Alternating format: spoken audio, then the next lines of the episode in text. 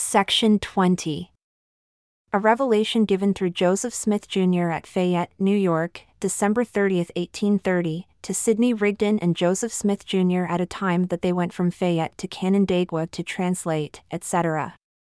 A commandment to Sidney and Joseph, saying, Behold, I say unto you that it is not expedient in me that you should translate any more until you shall go to the Ohio, and this because of the enemy and for your sakes.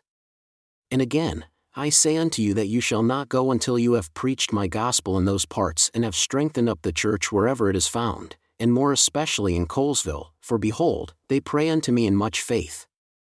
And again, a commandment I give unto the church that it is expedient in me that they should assemble together at the Ohio, against the time that my servant Oliver shall return unto them.